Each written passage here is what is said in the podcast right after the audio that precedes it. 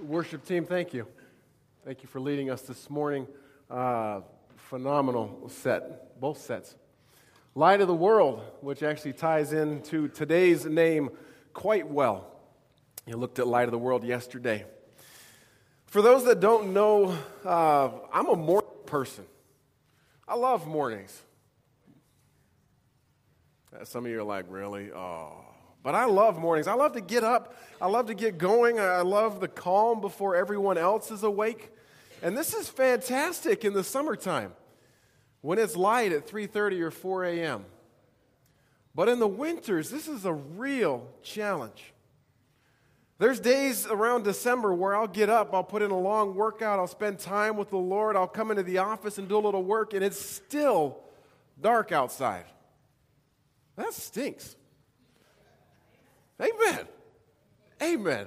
Now, I'm not claiming that I have seasonal affect or anything, but I do often find myself sitting in my office looking towards Coeur d'Alene, eagerly longing, eagerly longing for that sun to poke over those mountains, for those first rays of light to, to crack the sky. And when they do, I find an instant gratefulness, a certain joy, and a, and a whole flood of emotions. They rush over me as that light cracks the mountains. Can anyone relate? Okay, good. A few of you. Very nice.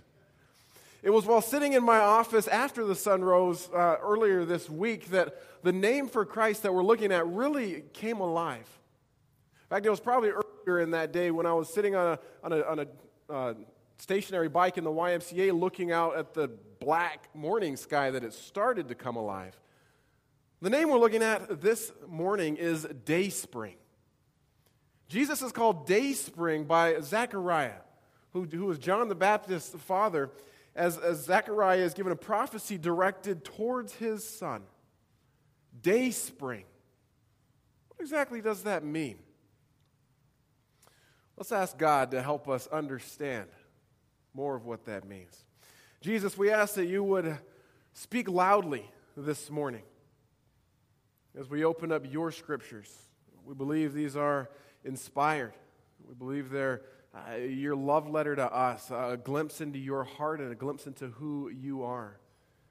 We ask as we dive into this name, Dayspring, that you would bring to life more of who Christ is because of this name. We ask this in Jesus' name. Amen. So we're on day 15 for anybody who's counting on our 25 names of Jesus journey during the Advent series. We're spending uh, the 25 days looking at one name per day, and we're looking at the scripture verse that, that correlates to that name. And hopefully, each day we're, we're asking what the original hearers would have thought and felt when they heard the name. We're kind of asking, what do we feel? What does it mean to us and we're asking, what, what is Jesus trying to tell us? What is God trying to tell us through this name? Our goal through all of it is to get to know Christ again through the names that Scripture calls him. Now, I'll be honest, some of the names thus far in these first 15 days, they've, they've connected to my head intellectually. Today's name connected to my heart on an emotional level.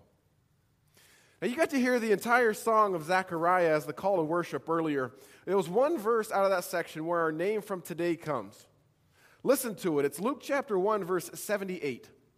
My Bible reads like this Because of God's tender mercy, the morning light from heaven is about to break upon us. There's no mention of dayspring. So I, I realized mine is the New Living Translation, and some of you don't view that as a real Bible. So I looked in the NIV and it didn't have the word dayspring. I looked in the English Standard Version, it didn't have the word dayspring. I looked in just about every English translation that they did not use the word dayspring except the King James Version.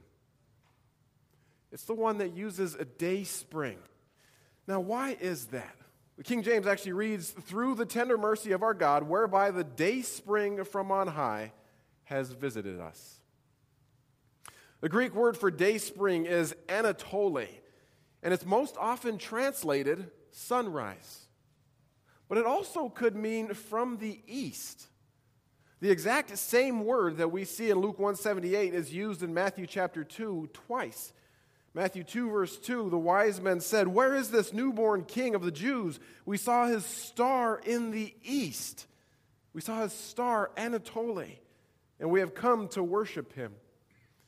Few verses later, verse 9, after this interview, the wise men went on their way, and the star they had seen in the east, Anatole, guided them to Bethlehem in the east. Exact same word as in 1 Luke chapter 1 verse 78, yet in that version it says day spring. Why? Is there something richer in that word? Maybe. Maybe the, the, King James translators knew more of what the original listeners would have thought, more, of what they would have felt. Maybe they looked at it in context and thought, this just fits here. Listen to it in a context. In fact, we see uh, first that it was Zechariah prophesying about his son the few verses before.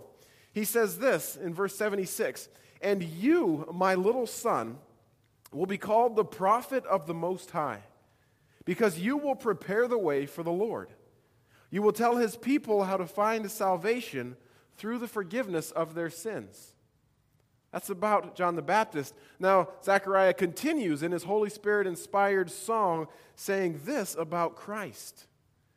Because of God's tender mercy, the day spring is about to break upon us, to give light to those who sit in darkness and in the shadow of death, and to guide us to the path of peace. The day spring is about to break upon us to give light to those who sit in darkness who are living in the shadow of death to guide us to the path of peace. More than likely, those around Zechariah that day, those who heard him use the word dayspring, they would have been all too aware of the spiritual state of the world around them. Spiritual darkness, spiritual death. Jesus spoke on this in John chapter 3, verse 19 and 20. Jesus said, And the judgment is based on this fact God's light came into the world, but people loved the darkness more than the light, for their actions were evil. All who do evil hate the light and refuse to go near it for fear their sins will be exposed. See, the spiritual state of the world around the original listeners was that people were choosing to live in darkness. But the seekers, those who would have heard Zechariah sing this song, they were, they were craving, they were wanting a new light. They were wanting God's light to be shed on those sitting in darkness, to be cast on those in the shadow of death. Would have been their heart's desire for that to take place, and they would have believed that the best place for that to happen would have been in the city of Jerusalem. Listen to their prophet Isaiah, Isaiah chapter 60. It says, Arise, Jerusalem, let your light shine for all to see. For the glory of the Lord rises to shine on you. Darkness as black as night covers all the nations of the earth, but the glory of the Lord rises and appears over you. All nations will come to your light. My kings will come and see your radiance. You know, I think when the original hearers heard Zechariah call Jesus this day spring, they would have nodded in approval. They would have said yes. They would have said amen when they heard him talking about day spring, which will bring a, a path to peace. I think they may have even thought back a few chapters in Isaiah to what God had said about them, the Israelites. Isaiah 42 16, God said, I will lead blind Israel down a new path, guiding them along an unfamiliar way. I will brighten the darkness before them and smooth out the road ahead of them. Yes, I will indeed do these things. I will not forsake them. I think the original hearers of Zechariah saying day spring, they would have thought of the, the, the, state of the spiritual, the spiritual state of the world around them. And they would have wanted to see God's light shed on those in darkness. So for Zechariah to declare Christ as day spring, a sunrise from heaven that illuminated the shadows, it would have been welcomed. And they would have said, Amen. Now, in the same, in the same breath, in the, with the original listeners, there may have been some temple priests that heard him call Jesus day spring. And if there were, they would have had their own mental pictures spring into mind. The, the pulpit commentary is a great explanation of what those temple priests may have thought. It said, Whereby the day spring from on high hath visited us. The beautiful imagery here is derived from the magnificence of an eastern sunrise. In his temple service at Jerusalem, the priest must have seen the ruddy dawn rise grandly over the dark chain of the distant mountains, lighting up with a blaze of golden glory the everlasting hills as they stood around Jerusalem. The thought which pictured the advent of Messiah as a sunrise was a favorite one among the prophets.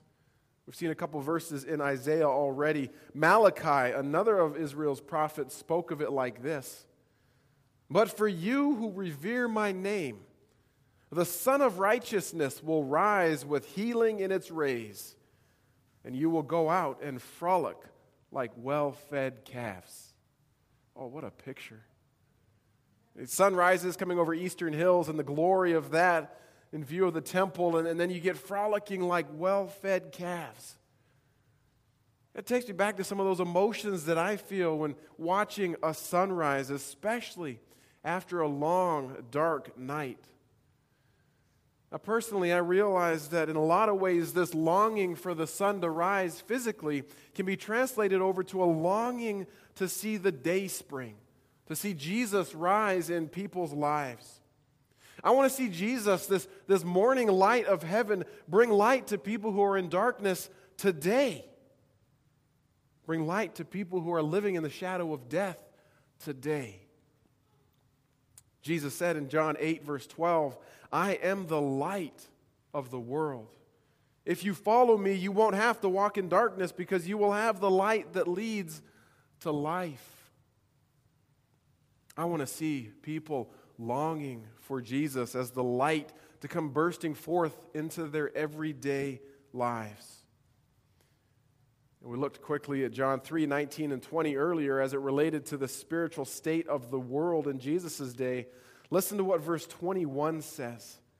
It says, But those who do what is right come to the light so they can see, so others can see God at work in what he is doing so others can see the day spring, a glorious sunrise, a sunrise from heaven. Jesus as the light of the world. When that happens, it sheds lights on corners of our lives where light needs to be shed. Sin. Sin is brought into the light. The day spring does that. Now, as such, I also realize that with the dawn, with day spring, it comes for a, a chance for a fresh start. Yes, sin has been revealed, but God gives us that new day, a chance to do it again. You guys know the Psalm, Psalm 118, 24. This is the day that the Lord has made. We will rejoice and be glad in it. And why can we rejoice? It's because we know God has given us another chance. What took place yesterday, the, the struggles that we had, the, the stumbles that we had, God's, God's taken them away and we get a chance for a fresh start, a new adventure. I'm guessing that when Jesus looked at the disciples and said, Follow me, something deep within them said, This is going to be quite the ride. Now, how did they know that? How, how do we know that when we start to follow Christ? I think we know it in here. I think we know it from deep down where the swells of emotions come as, as we watch a sunrise. It's from within our hearts. Listen to a couple of verses that speak towards that. 2 Corinthians 4, verse 6. For God, who said, Let there be light in the darkness, has made this light shine in our hearts so we could know the glory of God that is seen in the face of Jesus Christ. 2 Peter 1:19 We also have the prophetic message as something completely reliable and you will do well to pay attention to it as to a light shining in a dark place until the day dawns and the morning star rises in your hearts. What a picture. Until the day dawns and the morning star rises in your hearts, the day spring rises. There are seasons in my life where regularly in the evening before going to bed, I, I pray something along the lines of God, if you, if you choose to give me the gift of another day tomorrow, will you let me live it for you? And I know that He has answered the following day when the light begins to peek over the mountains. The day spring peeking over the hills, physically, but also spiritually. Jesus said, I am the light of the world. Follow him, and you'll no longer walk in darkness. Zacharias said, Because of God's tender mercy, the morning light, the day spring from heaven is about to break upon us, to give light to those who sit in darkness and in the shadow of death, and to guide us to the path of peace. May we all today learn to look for that light of Christ, just as we would look for the light at the end of a long, dark night. May we look for it in our lives and in the lives of those around us. You know, as hard as winters can be with the late sunrise, it does teach us, it does teach me to long for that sun to come up. And I pray that, that I personally will long for Christ to explode into my daily life as well as into yours. Let's pray. Lord Jesus, I ask that you would spring up a new sunrise from heaven for me personally. I ask that I would begin to long for you, just as I long for that sun to rise each morning. And God, as, as you do that, I ask that you would illuminate places in my life where there's sin, where there's things that need to be corrected. And I ask, Lord, that once that is revealed, that I would come to you seeking forgiveness and, and that you would remind me that there is a fresh start the next day. Lord, I ask that same thing for us as a church. Spring up in us, arise in us.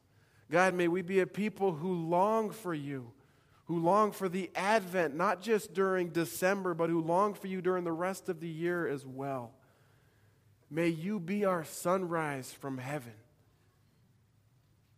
And may we reflect that light on a world that needs to see you. We pray all this in Jesus' name. Amen.